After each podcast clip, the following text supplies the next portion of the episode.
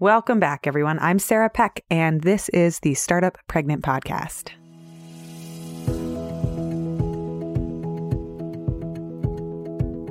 How do you reset for baby number two if you had a birth that rocked everything that you thought was going to happen? Well, today, Kari Azuma joins us on the show, and she is 38 weeks pregnant and on the precipice of having baby number two at the time of this recording. By the time this interview airs, she will have welcomed her baby into the world, and all the things that are currently up in the air will have maybe landed, and new things will be up in the air because she will be navigating the transition from one to two, which many of us know takes a while and can take a bit of renegotiating, discovery, and all the things that come with the not small process that is being pregnant, giving birth, having a baby, and taking care of a newborn.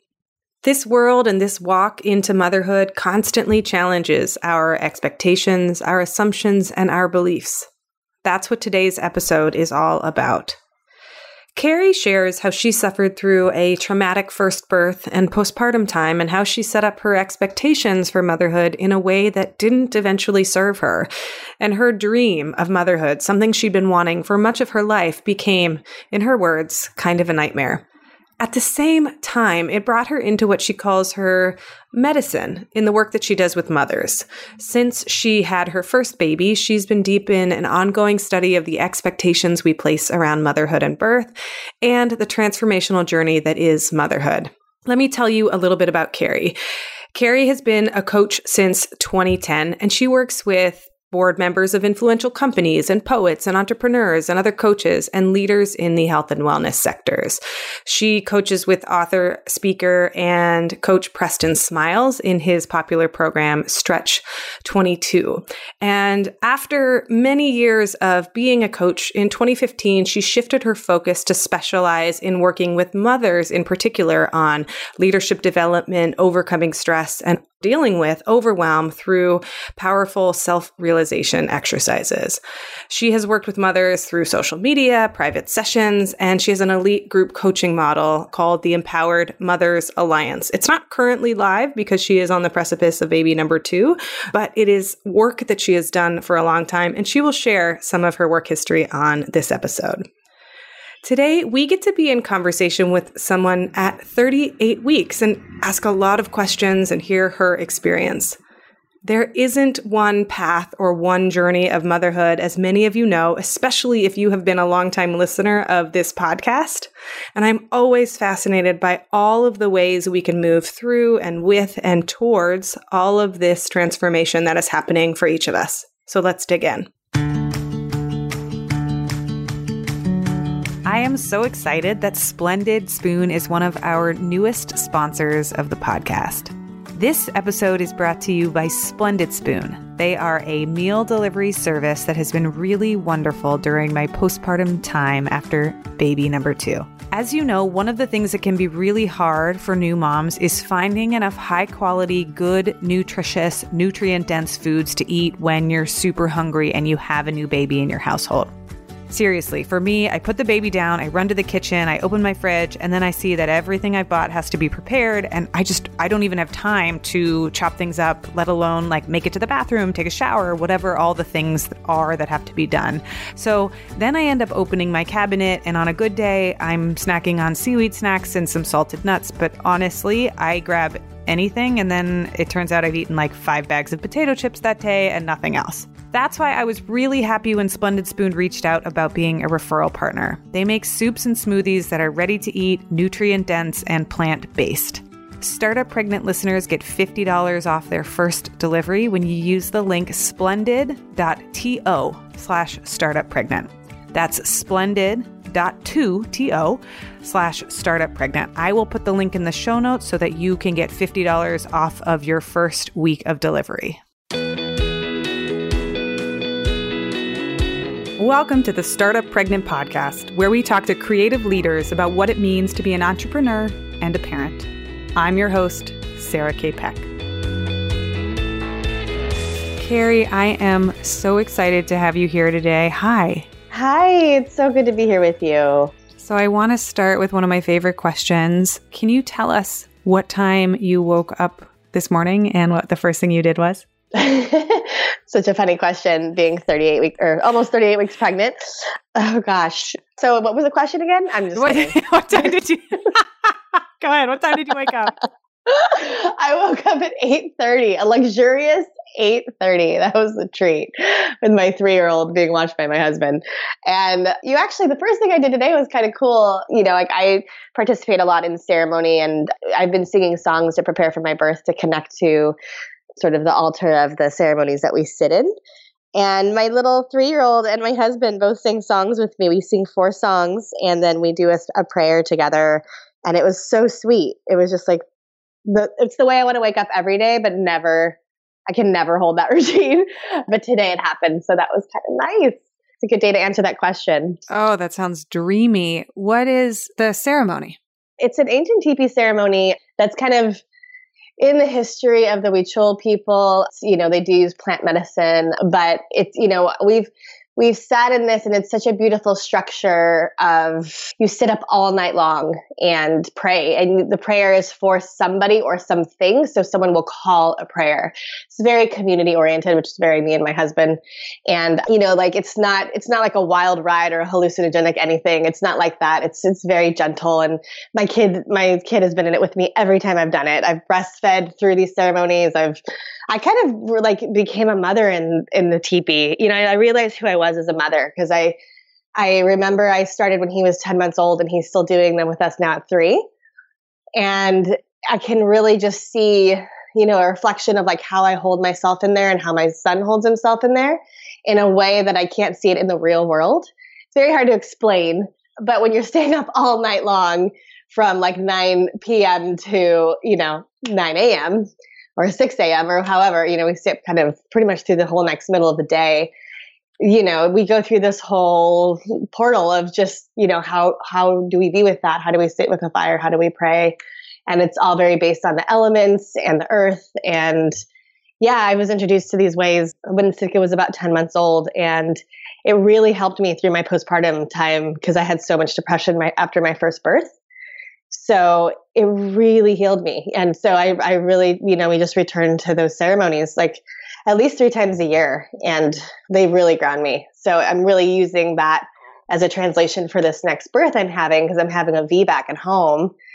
And I'm really trying to hold birth as a ceremony this time versus holding it as like, you know, just birth, you know, like this definition of like how it should look based on every voice out there. I'm just really trying to make it my own this time to help me stay, you know, in, in focus in a different way.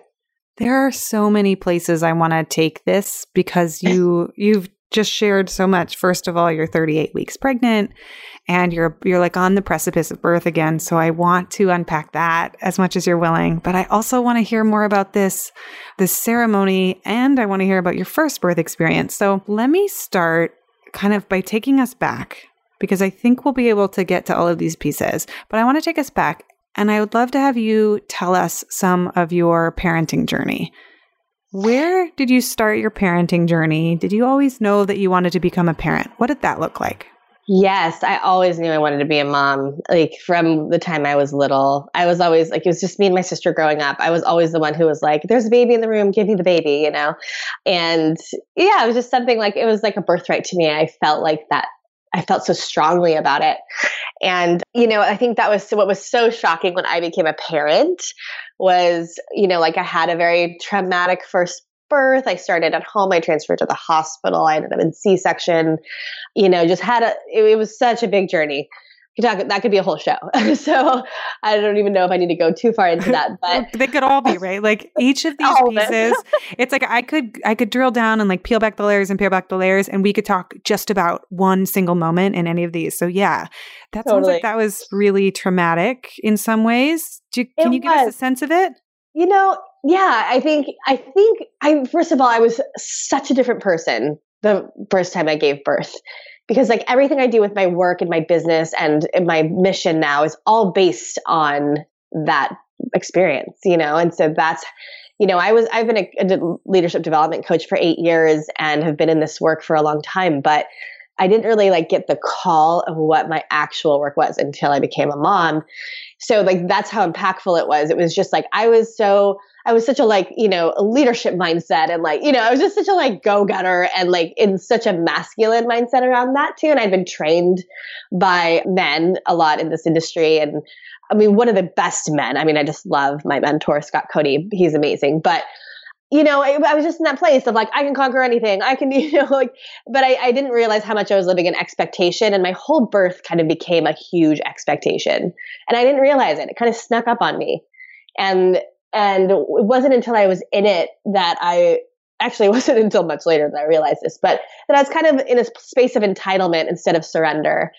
And I feel like I just never surrendered. It's kind of the reason I feel like I never progressed because I just felt like I was just kind of angry and frustrated and fighting pain and just fighting, like swimming upstream the whole time and also devastated because I just thought I would have this particular, like, you know, the videos, the orgasmic birth videos. Like, I just thought I would have this home birth that was just like so beautiful.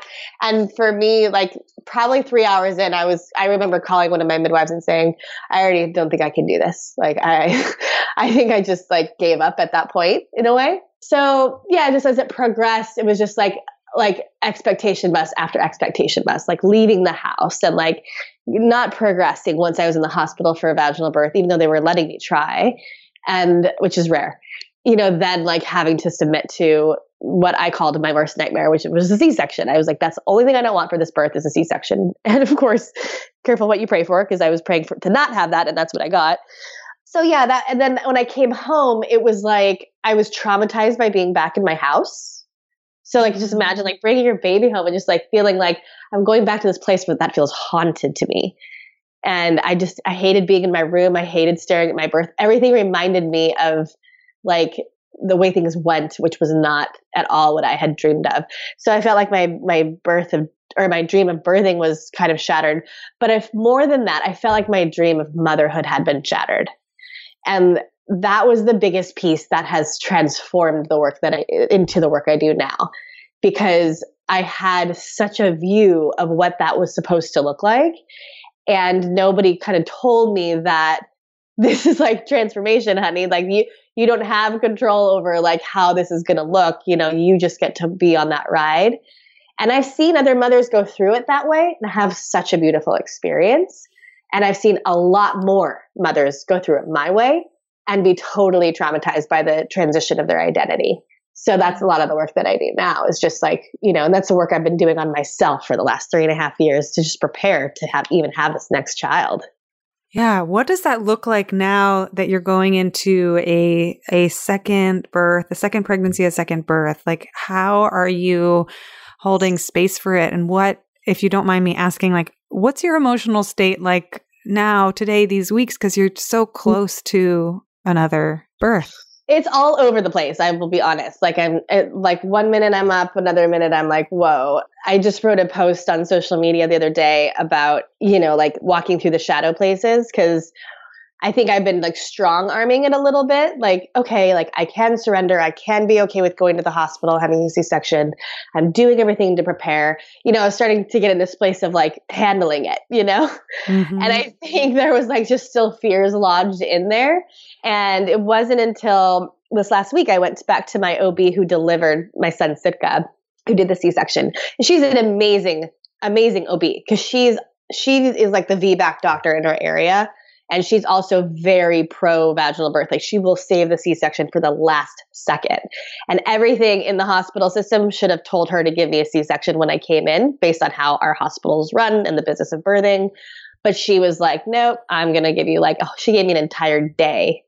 And my water had already mm. broken the day before. So she she's amazing. She did everything. But when I went to see her this time, you know, she was definitely supportive of the VBAC, but like just a little on the doctor side, you know, like I'm just concerned. I would rather have you in the hospital doing a VBAC, but it's your body, your baby, and like you decide. And it just kind of shook me up. And then I was feeling all this doubt and just like feeling so emotional.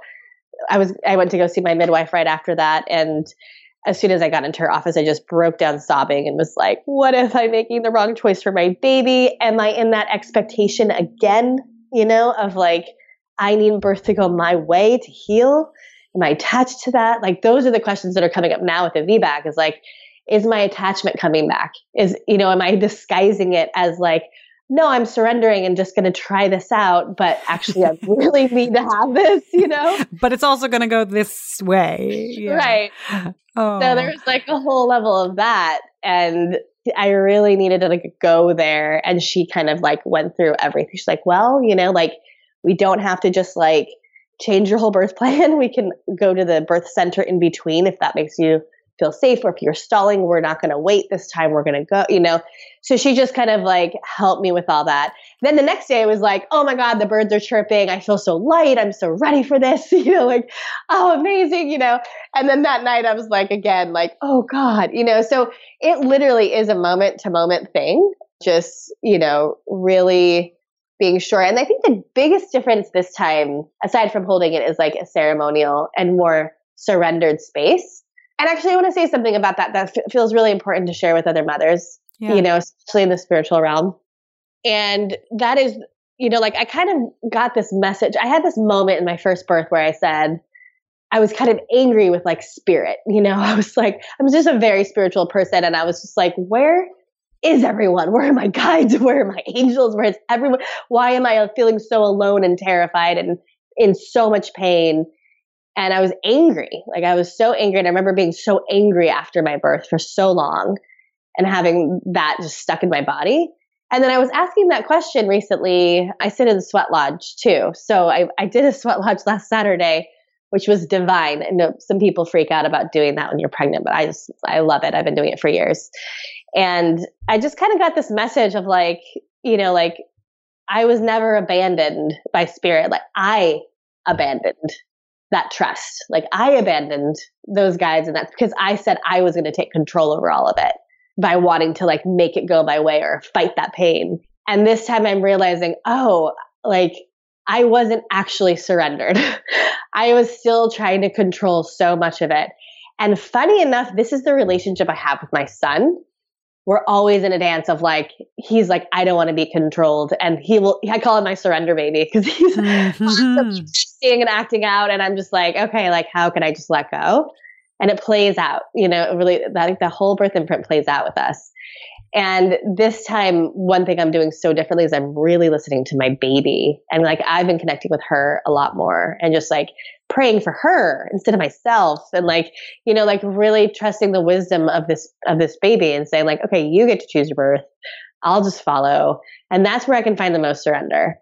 You know, so I think that's kind of the difference this time that I'm actually able to step into this VBAC and like be confident and as, as much as I can be. And I think I trust myself to be in a mindset of letting go in such a big way because it's the work I've been doing on myself and with other mothers for the last three years. This is so fascinating to me because I, I know we're done, or most, I'm pretty sure we're done with two babies. And yet I would have so many more babies if only just to like learn, go through the fire and learn who I am because it is so raw and so opening, right? And it's just, yeah.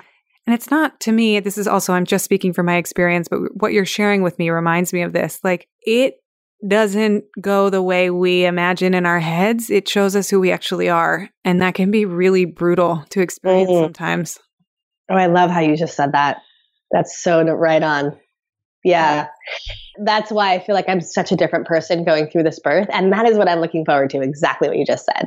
Mm-hmm. I really can't wait to see who I show up as, however it goes. You know, like I really want to see like how who I am in this. And I think that's such a beautiful part of motherhood and being a mother in business and all of the things is like, you know, we everything is a mirror for us to just get to see who we're being, how we're showing up. And it's it is, it's like the biggest portal. And we've probably done it too as well. And it is, I am almost, I'm grieving that as well. I'm just like, man, same thing. It's like, I'm never to be pregnant. I'm to feel a baby inside here again. I'm not, you know, at least as far as I know. right, right. As far as right. we know. I want to I want to ask you more about the spirituality side. Where did that first show up in your life and how have you woven it into your current life as a mother? Oh, what a great and rich question. Well, I mean, I grew up Catholic, which I'm not, you know, practicing Catholic anymore, but, you know, so I always had some sense of like spirituality from my parents. Catholicism isn't really what I choose anymore, but, you know, I think it did set a nice foundation for just having that extra element of something bigger than myself. But when my dad was, how old was he? I was 16. My dad went out on this Native American tradition called a vision quest. And this is so much, this is so poignant now because it's so much of the work I'm doing with moms that how my work has evolved into this. And it's just a rite of passage that, you know, in the Native American community, they do this with young boys traditionally, take them out to the wilderness for four days, four nights, no food in solitude and they go to to like you know see who they are be in dialogue with nature and return with a vision for their people so my dad did a version of this you know, which was like blessed by the natives in our in our area and somebody who led it, who we really trust. And I was only 16, but I was so fascinated by this process. And this is kind of like what introduced rites of passage into my world, which is like my entire, you know, mission right now with mothers is like reigniting what rite of passage means uh, in motherhood in Western culture. Because for me that's like one of the biggest absences of like why women are experiencing so much trauma so much overwhelm so much you know lack of support isolation all those things. Because we're not really giving the time to cross over into the realm of like pausing for this transition. It's such a big transition as we as we know your whole podcast is based on it. So you know i think it's just huge and so that's kind of where it was sparked for me and then i kind of just like you know through my 20s i wasn't really I was always spiritually connected, but never like practicing anything specific. And then when I was 27, I did a vision quest, like my dad went through the same community. And that changed my entire life. That was just so incredible. It was three days, three nights for women. And I just had this incredible experience, embodied experience of being out in nature alone, not eating, away from every routine, every voice, every message, and just got very clear on, you know, like who I was. And I just fell in love with these ways. And like, then it kind of sparked my interest for Native American ceremony and the, their church and their culture. And, and ever since I've always been fascinated with it and just kind of gotten deeper into, into those ways. Like I've attended you know su- supported for Sundance and I've you know sat in Sweat Lodge and I've done these other ceremonies and it just really resonates with me. I feel like it's it's really like what has fed my life so much. So, do you remember why you went on that vision quest when you were 27? What led to that? Yeah, you know, it's funny. At first, it was kind of like my sister was doing it again. And I was like, maybe this is the year I'll do it. Because I always wanted to do it, but I just didn't have that like big call every year. You know, you have to really be called to, to do something like that. And I think that year I was just feeling really lost as a woman. I was kind of entering into like the, what they call the Saturn return, you know, between 27 mm-hmm. and 30. And I just kind of like had an inner knowing that like this was the time and I needed something to to mark crossing over into womanhood in a more obvious way. And that's basically, you know, that's why these these traditions were created was to mark a threshold. Hence the name of my retreats that I lead, Thresholds, is the name because you know, like those thresholds are so big and when we make space for them, it really allows us to evolve in a way that's so conscious and so aware of where, like, where we're going and what we're committing to in our lives. And then the vision I had come back with from that from that quest was to be my authentic self and give other people permission to do the same. It was very simple, just that. And I feel like that's followed me into every single thing I've done, even just reporting on my birth journey on social media. You know, I'm just like, I'm posting like the nitty gritty. I'm not really posting like, oh, I'm so happy. I'm about to enter into this next baby. I'm like, nope, like I cried all day yesterday and sometimes I'm really not sure if I can do this again. You know, I really want people to like have all that taboo conversation around motherhood to just, you know, be opened up and cracked open so that they can have that permission to just be like, yes, this is so visceral for me. I really, I get to process this now with you. Mm-hmm. And so that's kind of how I carried into my work now. Yeah, so much of your work is about rites of passage and transition and and like you said your retreats around threshold this this shift. I find it so fascinating that your the vision quest that you were called to wasn't about the motherhood rite of passage, but it was about like what does it mean to become a woman in our society? Like when and where and how do we mark that? And I think there's a difference between, you know, that 18 to to 22 year old mark demarcation of college where a lot of people leave their parents' house for the first time. But then there's like mm-hmm. that other marker. What is the late 20s? And what about becoming a mother? And what are the rituals when you don't become a mother? Mm. Can you mm. talk about? You have said before that you want to change the conversation of motherhood and the rite of passage. I want to sit here with you for a little bit. Like, what does it mean to change this conversation and, and look at motherhood as a rite of passage? What does that mean for you? Yeah, I love this question. And it's always different. the answer is always different. For I guess what it means to me is just having more space. I mean, really simply, more having having more space around getting to process what that transition means for every single woman. But having an expectation, a cultural expectation that we get time to do that. You know, it's like you've talked about this so much in your podcast, just like how ridiculous basically our maternity leave is, like uh, the space we get, how much that pressure is there to to like keep up and not lo- put our business down because you know we, we could get lost in the shuffle or you know just kind of that I feel anyway, like, like that capitalistic, like go. And you know, I don't think that, that that's all evil. I don't condemn it. I, I like feeling that in, in some ways. I like have a healthy mas- masculine side as well. But for me, it's like I needed an entire year. You know, I know I had a specific situation where I was in postpartum depression for quite a while, but that was for all for a reason. You know, like that all happened. I never I never took medication. I was really not into therapy. I I really just needed to ritualize everything, and that's what healed me. And I think that's what, what was important about my spiritual life the whole way through, even through my 20s. When I left to go to college, my parents ritualized it. They did like a cord cutting ceremony where they like cut the cord with me on a necklace and we each kept part of the necklace. Like that was so special.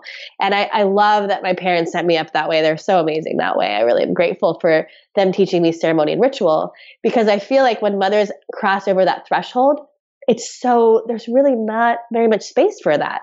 There's no one teaching, hey, there's like a lot of ritual, there's a lot of ceremony, there's a lot of space that you can create around setting yourself up for this transition. And I feel like I'm doing that more in this birth, you know, like I'm praying in the morning, singing the songs. I took a whole month off before having the baby this time and just decided to have like my which is so hard for me sarah but to use like my work time and the babysitting time to just be and and really tune into like quieting my mind and things like that and to make that my new job that has been so difficult for me because i am i'm always like if i have a sitter i better be working you know totally. I can imagine so, how many type A people there are listening to this podcast, or even not even type A, but just go getters or people who work really hard, right? We have really ambitious people, driven. I like the word driven better than ambitious because no one ever calls a man ambitious. right. I like the word driven, but it's really hard. I think the harder work, what you're saying, the harder work can be pausing, resting, or doing a little bit less. Like that is, I know for me, I'm raising my hand when you're talking that that is really hard. Yeah, and that's kind of what I'm talking about with the right with like having this as a threshold and space around it is like that being a normal thing for women to say like, oh, I'm, I'm you know, I'm going to take the rest time now. And I know you know, oh God, my pregnant brain's not going to remember her name, but she wrote the fourth trimester. Kimberly uh, Ann Johnson. Yes, uh, I'm just loving that book. I didn't have it my first pregnancy, but she everything she writes, I'm just like, ah, yes, like you know, we need, she's talking about we need time before the baby comes. And we, these women are working up to like 37, 38 weeks. And it's just impossible to like actually have that space to really put yourself in the pace of what it's actually going to be like to be a mom. And then you get to motherhood and it's like, oh my God, everything's moving so slow and this is so uncomfortable. And how do I cope with like not having purpose? And then you have to go through an extra layer of that on top of caring for a new baby possibly being depressed, processing your birth. You know, and I just think that these things get get to have more of a chance to be spacious and be expressed and have support because the only thing I was really finding after my birth was counseling. And I love counseling. There's totally purpose for it. My dad's a therapist. I've been through it. I love it. But I also felt like I need to move through and this is keeping me in. I, it's like I need a coach or I need like something that's going to like move me in action through this. And then that's kind of how all my work was born because I combined all of the things I had learned from coaching with ceremony and with pausing. And it was super uncomfortable, but I had to teach all of that to myself. And now I'm practicing it in this particular birth.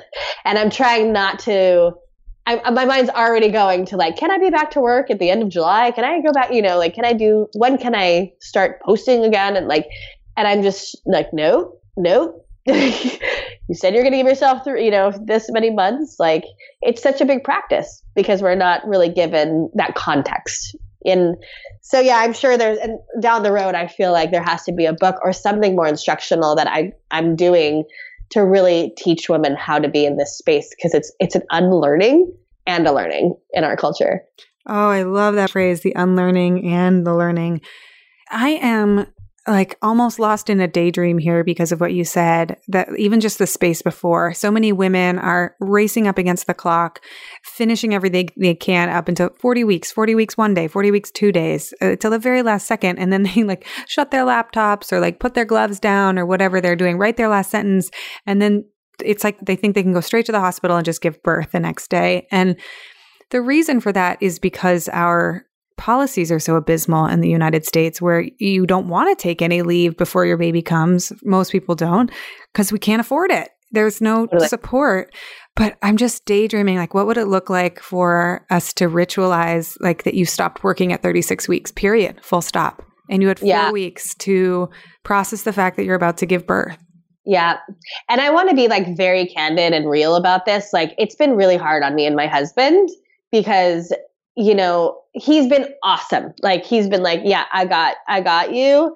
And I see how much he's holding and he's mm-hmm. doing it very gracefully. But there's times where I'm just like, damn, this is like, it's crushing. Cause like, you know, like we, we depend on both incomes and, and I just like requested this space, you know, and he wanted to give me this space. He knows how big this birth is for me. But it hasn't been all like, you know, I'm not just like, oh yeah, my husband's watching out for me while I'm on leave. I want people and women to know like I we really had to organize ourselves around this to make this work and it hasn't been like a cakewalk.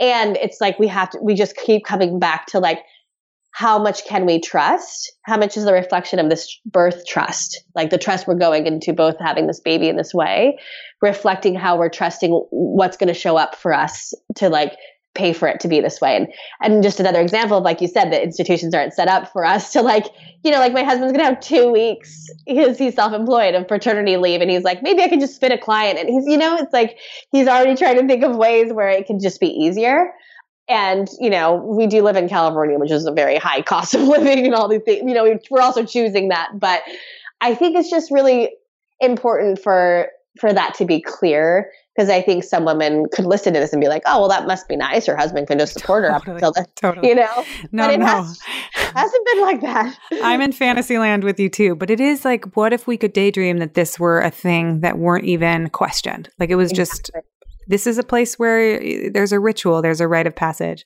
What does that look like for you on the other side in terms of changing the conversation of motherhood as a rite of passage in this Western culture? Like, what about post birth and and you've written before about embracing grief in this transition process can you talk about that oh yeah this is my favorite conversation grief is so huge because um, i just went i think that's why i had postpartum depression honestly like that was someone told me once, like, this entire three years has been the vision quest for you. You know, and I was like, oh my God, you're right. Three days, three nights, three years. Like, it has wow. been because I've really had to, like, I had to walk through the grief for a year.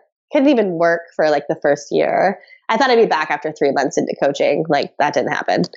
And, you know, again, same thing with my marriage. Like, oh, thank God we have such a solid foundation, my husband and I, because it does test you. I mean, it already tests you to have kids, but just all of those things not set up. But the grief, you know, he felt his own grief too. I'm, I think, and the overwhelm. And we lived in survival for so long after Sitka was born. And we've constantly been trying to step out of that consistently, just like practicing that. And the grief has been the biggest catalyst for that and mostly my grief because I think there's so much energy a man holds around supporting his wife and her wanting to be happy. And like that's his such a purpose of his and his providing bone. You know that's kind of when men win you know is when their wives are like yeah thriving for at least my husband that's for sure. So i had to go through a lot of of just those processes. And I remember the way I kind of got back into Sweat Lodge was a beautiful friend of mine who's like a sister. She, she, lived with us at the time, her and her now husband. We were living in community with them, and she was like, "Just come with me to the Sweat Lodge. Come with me to the Sweat Lodge." I was like, "No, I don't want to go. I'm too tired. I'm too busy." I, uh, you know, I was just kind of in my like survival space, and I finally went. I was one day I was like, "Okay, I'm going to go," and then I cried for an hour in the dark with these women singing, sweating. And I swear to you, I came out 80% healed from my anxiety. I just needed to be in a womb space with women who weren't expecting me to heal, like, you know, your family, you know, or wanting mm-hmm. you to feel mm-hmm. better, or you feel like you end up taking care of them because they're worried about you so much. It was just women there, like, just cry, you know, just cry, just be here, just sweat it out, like, cleanse. And it was that was I mean, I wish I'd gone so much sooner. At the timing was perfect, but yeah, I think Sitka was seven months at the time, and I came out and I was like, oh my God, I needed that cry for so long. And it could have been like possible, and I'm not saying anything is wrong with medication, just want to make that very clear. But it could have been possible that I had gone on medication before that happened and would have never kind of known that that's what I needed because the conversation about grief is so taboo in this country. It's like, oh, well, you're giving up or you're weak or you're too vulnerable or whatever it is. You're not being that strong mother that you're expected, you're expecting yourself to be. You're breaking down. There's something wrong. Your kid's not safe. All of those things that go through our head. Mm. And once I recognized, like, oh my God, like I just needed that cry so badly. Women come to my retreats and they just cry like, you know like i'm like i'm going to create a context where everyone's going to cry because they walk out just so healed from and cleansed from their tears that they never had permission to really shed because they're trying to be so strong for themselves and their kids and what is scarier than guiding a new human being you know? Like grieving your past self, right? Like we are yes. never going to be the person we were before. I am like I am on the other side of the second birth. I'm never going to be just the mom to my first son. I now have two. Yeah. But even before that, like I'm oh, I'm still grieving the loss of the self that used to have time in the evenings for not children. like yep. there's mm-hmm. so much. Oh, I love that you hold space for grief and for a release. There's something so cathartic about having a good cry. And I also I want to underscore what you said too. Thank you for saying what you said about medication because it is such an important part of so many people's journeys. And it is also not the uh, entire thing. Like there's so much more in our culture that we need to look at. And so use everything you can, listeners, that can help you if medication is it. We are warmly and hugely in support of that. And also, Kari, what you're saying is so cool. It's like, I want to go to a sweat lodge and soak it out and sweat it out and mm. cry it out. Like, I feel like I need that today. How do I get yeah. there? Come visit me. I'll take you. right, awesome. I'm like, I'm like yeah. gonna go Google saunas after this conversation because it sounds so marvelous. I do love what you said though about yeah, also grieving the past self because that's so that's so much of the work that I love as well. Is like you know just and I'm experiencing that right now, like you said. Like I'm really really grieving not being just me and Sitka anymore. I feel like he and I are like war buddies, you know? Like we went through some really intense things together and yeah. he brought he brought in my medicine and I never want him to feel like he was the bad birth or any of those things, you know, like he's just such an incredible teacher. And I'm just, I am feeling sad. I'm already feeling like, you know, he's acting out and having a hard time with this already. And I'm just like, how am I going to show up for him and be here for this girl? And, you know, it's like, so yeah, I think every, every phase of motherhood deserves that attention. So what what is this retreat threshold like and when did you start leading these retreats?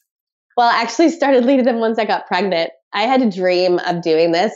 It was interesting because I went when I started teach, you know, just coaching mothers, I went right to leadership because I think that's where I was comfortable. And it was wonderful. You know, I had a program called Empowered Mothers Alliance, and I had some really beautiful results of women just feeling really empowered in their story of who they're being in the world and their visions that they were working on and being mothers at the same time. And I wouldn't allow anyone but mothers in so that they could be in a context of like, we're working on our futures and we're all moms. So that th- there was no feeling of like, oh, that person's way ahead, but must be nice because I have to be up with my sick kid all night. you know, like I felt like that in certain masterminds or things that I did, like, oh, I just can't keep this pace and I feel like a failure. So I wanted women to have that space. And it, it was beautiful. I did two rounds of that. But I knew that there was something more. I knew I wasn't honoring what had actually happened in that tunnel of that year and, and that there's something bigger that was being called for me to do.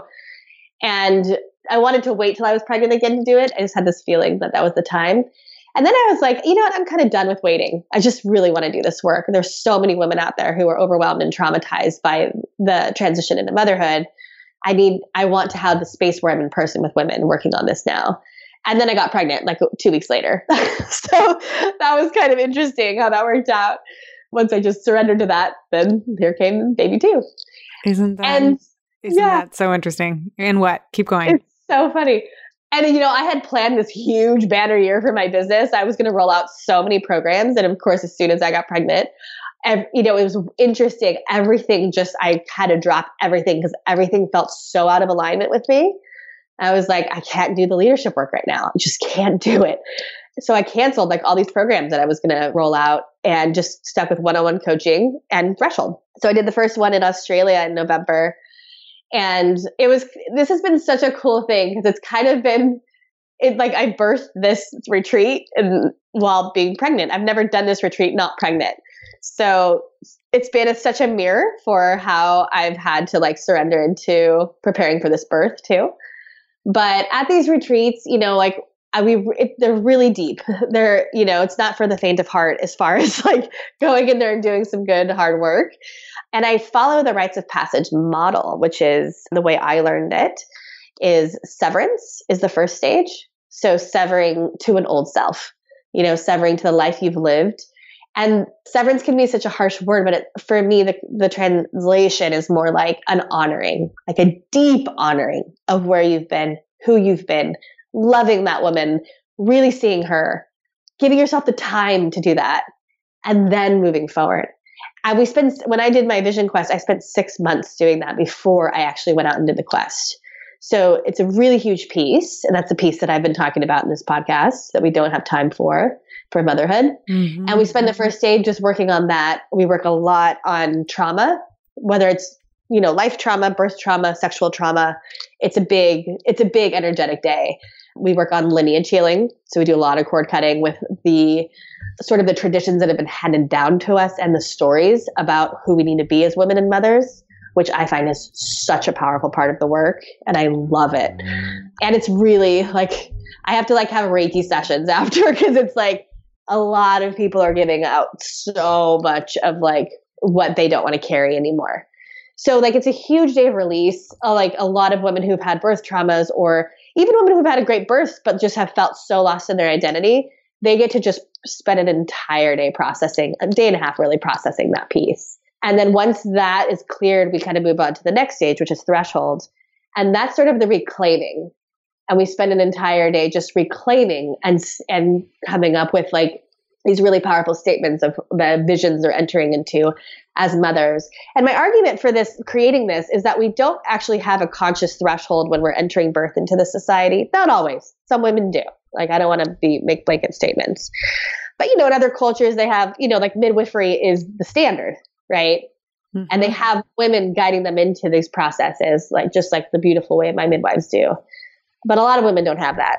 So when they cross that threshold, they're catching up to motherhood most of the time instead of, you know, getting to consciously prepare for it and then being with it however it shows up. So I'm giving these women a chance to come back to the threshold and reclaim it now so that they can heal that, that they didn't get that chance, you know, that they can really take power over that. You know, my commitment in my mission is I'm a commitment to a legacy of empowered mothers leading the next seven generations. So everything I do, every time I create something, the question is how do I empower these women? How do they step back into power? So this is the biggest way that I see that the day we do threshold is like they claim that, they say where they're going. And then that day is a lot of like visioning, dancing, you know, like being in their bodies and a lot of embodied experiences, breath work, and coaching so that, you know, it can support them. And then the final day is incorporation. And that's sort of where incorporation in a, in a rite of passage is always the hardest part, they say. Because now you have this beautiful reclaiming, this vision, this work you've done, but you have to integrate it into the world that might not understand what that passage meant for you. So this is where you need the most support. And actually, I think I, am thinking of adding another element to this retreat where I do a post like three months with them because I've felt this has been an experiment. You know, I've just created this. And the last two times I've just felt like, man, I don't want to leave these women after this retreat just like holding this because they go through such a like a powerful shift and then it's like bye mm-hmm. you know we have a group and i keep you know i keep in touch and i check on it on people but it doesn't feel like it's enough. The incorporation to me is like where the rubber meets the road. And that's how you bring that vision and that declaration back to your people, back to your life, back into the integration of the everyday, into your businesses, into the way you work, into the, you know. So that's that's sort of the outline of the retreat is just creating that space almost in a retroactive way for mothers so that that healing can finally be possible and then they can move forward in their power in a way that's really healthy and balanced and I always hate the word balance, but I feel like that actually it does apply when they can come out of that because the healing and the transitions have been really looked at. And it's such a beautiful weekend of permission, and I cry most of the time. And you know, it's just it's such a beautiful, it's a beautiful thing to. I, I love it, and it's you know it's it has been an experiment and it's, it's been learning and I I did a sweat lodge at the end of this last one and it was so incredible and I I'll never do it without a sweat lodge again because I loved it so much. So I'm just giving women these chances to do things that aren't actually really offered in a lot of things that are out there right now. And I find that I do find that the shifts have been really big and the women have left feeling like they got everything they came for. I just feel like the incorporation piece for me is what I need to work on with women now. Mm. This is so interesting. And I, I am so appreciative that your work is about like really digging in and opening up and making space for women to have conversations. Like, what does it look like to transition into motherhood? And, and the, what you just outlined, I was taking notes, but you, you were looking at the past self and then dealing with trauma and lineage. Like, that's opening, blowing my mind in terms of even just that section reclaiming and incorporation. Each of those things is so huge. And I don't think we have a tremendous amount of language for addressing it as humans. So we walk around all the time like stuck in past stories or past selves, or even like with the physical manifestations of what my therapist calls little t traumas because we haven't even had like the opportunity to shake it out and release and just tell someone the dang story and let it go. Yeah. And so it's all this stuff is like caked onto us that sometimes when I, I work with people, you can see in a room of people that like half of them, their minds and their bodies and their souls are like halfway out the room because they are so preoccupied with all this clutter in their minds and their bodies, all this detritus, okay. if you will. So the fact that you bring women to a space, a conscious space, and you ask them and allow them to work through stuff. I mean, that work is so powerful. And so, I mean, I think you and I are both on the same page here, but like so desperately needed in this world. Yes. Yeah. Thank you. And yeah, I think also my challenge is to like how to make it a little more bite size. Cause like, I'm, you know, like I'm so like, I'm such a Scorpio. I like ran off into the most intense possibility of like retreat, you know? And now I'm kind of like, okay, how can I make this a little bit like lower ticket? How can I make it more relatable? How can I actually welcome women in this space? right, right, right. So funny. I'm, I'm so like I'm just so all in in that way. But that's you know that's me. It would and be I, intense. it would yeah. This is gonna be crazy. And I have you will get what you came for. exactly. I have experienced a ton of resistance from a lot of women who uh, apply. You know, they're like yes, and never mind. You know, right, right. Too much. Yeah. But the women who get it and the women who say yes, they really get it you know, and they walk out, they're like, yes, I'm so glad I did that. And so I, I for, that's kind of my goal too, is just like, this is kind of a, a big jump, a big leap in my opinion of like, how like diving into this level of healing for mothers because most of the time it's almost even too shameful to say that there's something going on.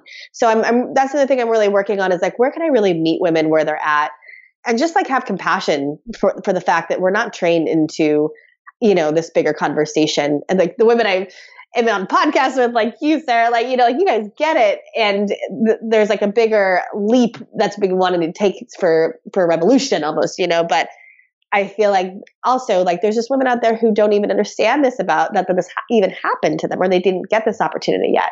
So that's sort of my next. I'm very excited about like when I come back from this maternity leave and just think about like how could I actually just make this really palatable and and really change this conversation in a grassroots way and meet women where they're at. I am so grateful that you also like just were so, so, forthcoming in this whole episode and transparent about like this is where my business is and these are what my challenges are and I'm like right on my own threshold and I haven't figured everything out. I think it's so much uh, almost like more interesting to to witness somebody as they're learning and growing in real time than than trying to package it all up in a tidy bow and be like, I've figured everything out. Here's how we do business, guys. Got it. Yeah. What questions are you currently asking with your life and with your business? Like what what's coming up for you over the next year and and what can we watch in your journey? Yeah, good question. Again. Well, you know, one of my like things that I promised myself is I was just, I, I have a lot of ideas of what I want to put out. And I promised myself I wouldn't actually create or act on anything until I had this baby because I know I'm going to be a different woman on the other side of her coming through. And I know there'll be new things that will emerge, you know. But, you know, I, I do love I do love like the leadership conversation. I just feel like motherhood is the biggest leadership edge ever. And so I want to bring that back into the conversation a little like I said, I want to create more palatable things for women to participate in. All my stuff has been really high ticket. so I'm just like, I need to like have something that's like women can just buy and like learn and actually get some amazing value out of instead of having to like do these big programs or be in these retreats all the time. And that's really where where I want to head next is like creating things for women that feel really resonant and feel like they're helping them on an everyday kind of level first and then allow them to kind of graduate into if they want to do some bigger work around their matriarchal journey which is such it's a lifetime journey you know? And it's funny it's it's much harder to enroll women into the conversation of hey do you want to work on this lifetime journey as matriarchy versus like hey do you want to like learn how to start your business in 20 days you know or like be a leader and get your your vision off the ground. It's a much harder sell, so to speak. So I, I can't imagine why. yeah, it's so weird to me. But yeah, so I think that's kind of where I'm headed next. Like I would love to just write a book or something that's more of a manual of like explaining exactly what this rites of passage world means because it's really new for most people. And that's that's the challenge of my work and like the mission I'm taking on is like I am just like learning how to walk again after having launched some like pretty like successful things, you know, and I'm starting over with this rites of passage conversation. So it's almost like I've been starting a new business in this last year while I'm pregnant. Mm-hmm. and so I think, you know, my next stages are honestly just to keep learning and keep asking women what they need and keep listening and then creating something that's really going to meet them where they're at. So you know, because I've had a lot of women writing me and being like, ah, oh, thank you for saying this, or thank you for sharing your birth journeys. Thank you, you know, thank you for talking about VBACs. Thank you for this. And I'm like, okay, I'm just collating all this information of like what's actually supporting women versus going off of like what I think women would benefit from, which I I can totally come from that place and be like in my own ego about it and based on my own healings, you know. And I'm really just more interested in like what women really need at this point in our culture to thrive and to be that businesswoman. And the reason I share so candidly is because I get I have been so in those places and I'm sure you can relate and every woman can relate listening to this of comparing myself to like other women out there who are killing it and like doing motherhood and and I'm just like, man, I just want women to know that like even if it appears that you're doing great, and I think a lot of women think that when they look at my social media or things I'm launching, it's such, it, I'm still always like learning and stumbling and figuring it out and going from making a lot of money on this program to making like almost nothing because I'm so passionate about like, this is where I'm aligned. And I think that's what kind of keeps me satisfied in work and my business and not burning out or not feeling like, ugh, like now I'm I'm a prisoner to like creating this these programs or whatever it may be. So I'm just having the courage to start over as many times as I need to to like actually get this mission off the ground for women to have this spaciousness. That's really where I'm headed. And I know it's a little vague, but that's what feels exciting and what feels like it's going to be lucrative in every sense of the word for me. Thank you for bringing us into your mindset and your business approach and your parenting journey. Especially, I know that we were even just trying to get this podcast scheduled right at the precipice of your birth. I'm really grateful for your timing, for the timing, and for making it worth work, making it work. Oh, my words are starting to slip out of my head now. Where can people find you on the internet and follow your work? Yeah, and thank you, thank you for having me. I I was actually really excited to do this. I didn't want to wait. You gave me the option. I'm like, no, let's do it now. I, I, this is a great, rich time.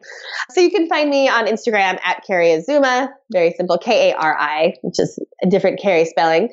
Azuma is kind of the way it sounds, A Z U M A, and yeah, and on Facebook, Kari Azuma. That's really where I release a lot of my content is really on social media and my program launches and stuff like that. My website is kariazuma.com. And I will admit I have to update the offerings on my website, but, but, you know, that's all going to be done soonish. And yeah, you know, I really encourage women just to reach out to me if anyone was touched or like curious about what I'm talking about on this episode, like I, I just love when women actually just reach out on Facebook Messenger or Instagram or um, on my website. You can email me or join my newsletter. So right now everything's a little bit on hold, but I will be planning on doing another threshold retreat. My ideal mind says in the fall, but I'm thinking it might actually be next year. we'll see.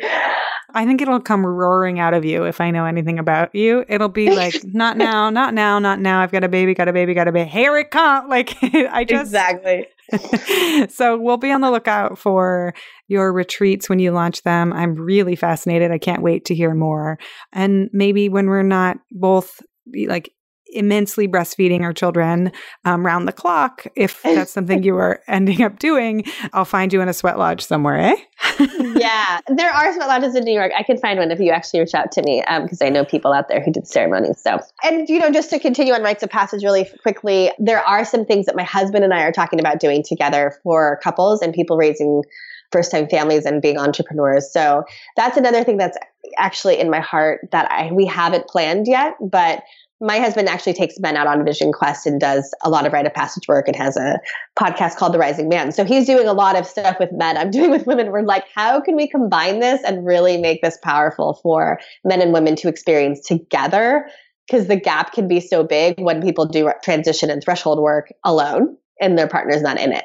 So we're also looking toward that. So that's something i just want to put out there as well. Mm, so important. And probably I'll have you back in a couple years because that's another huge conversation.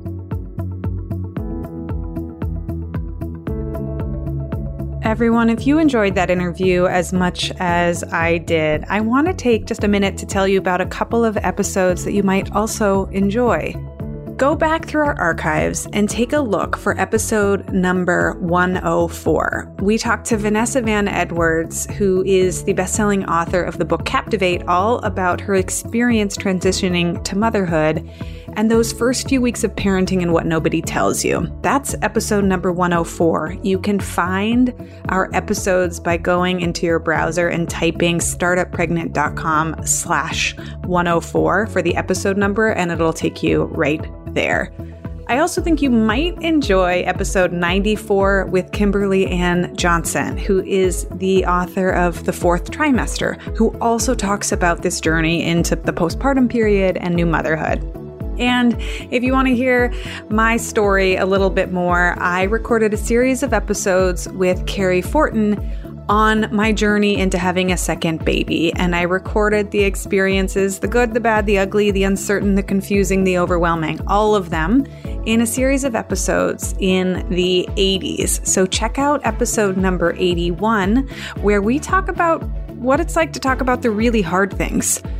And episode number 86, where we talk about how I prepared for maternity leave and how she prepared for maternity leave, because that is a particularly challenging puzzle for new entrepreneurs and female entrepreneurs in a country that doesn't have much in the way of maternity leave policy or protection. So, the episodes that I recommend you go check out are 81, 86, 94, and 104. If you are a longtime listener and you've been listening to them straight through, then I will see you on the next episode. But if you are new here, you can find the links in your podcast show notes. You can type them into your browser, just startuppregnant.com slash the episode number. And they're always three digits. So it's 001 or 002 or 104. I knew that we would get to at least 100 episodes. I do not know if we will get to 1,000 episodes. That seems daunting right now, but we will see. Or you can just scroll through and search on your podcast player for these episodes. The episode numbers are in the show notes, and you can find them if you scroll through. And you know, I always say this and I mean it. Leave us a review on iTunes if you like our show. It takes a few seconds and it really does help us a lot. If you want more of what we're talking about, go over to startuppregnant.com and get on our email list. We send out a weekly newsletter with time saving tips for parents and entrepreneurs. And I always include a weekly gadget or tool or something awesome that we've stumbled upon to help make your life just a little bit easier. And as always, you can reach out to us at hello at startuppregnant.com. We love hearing from you.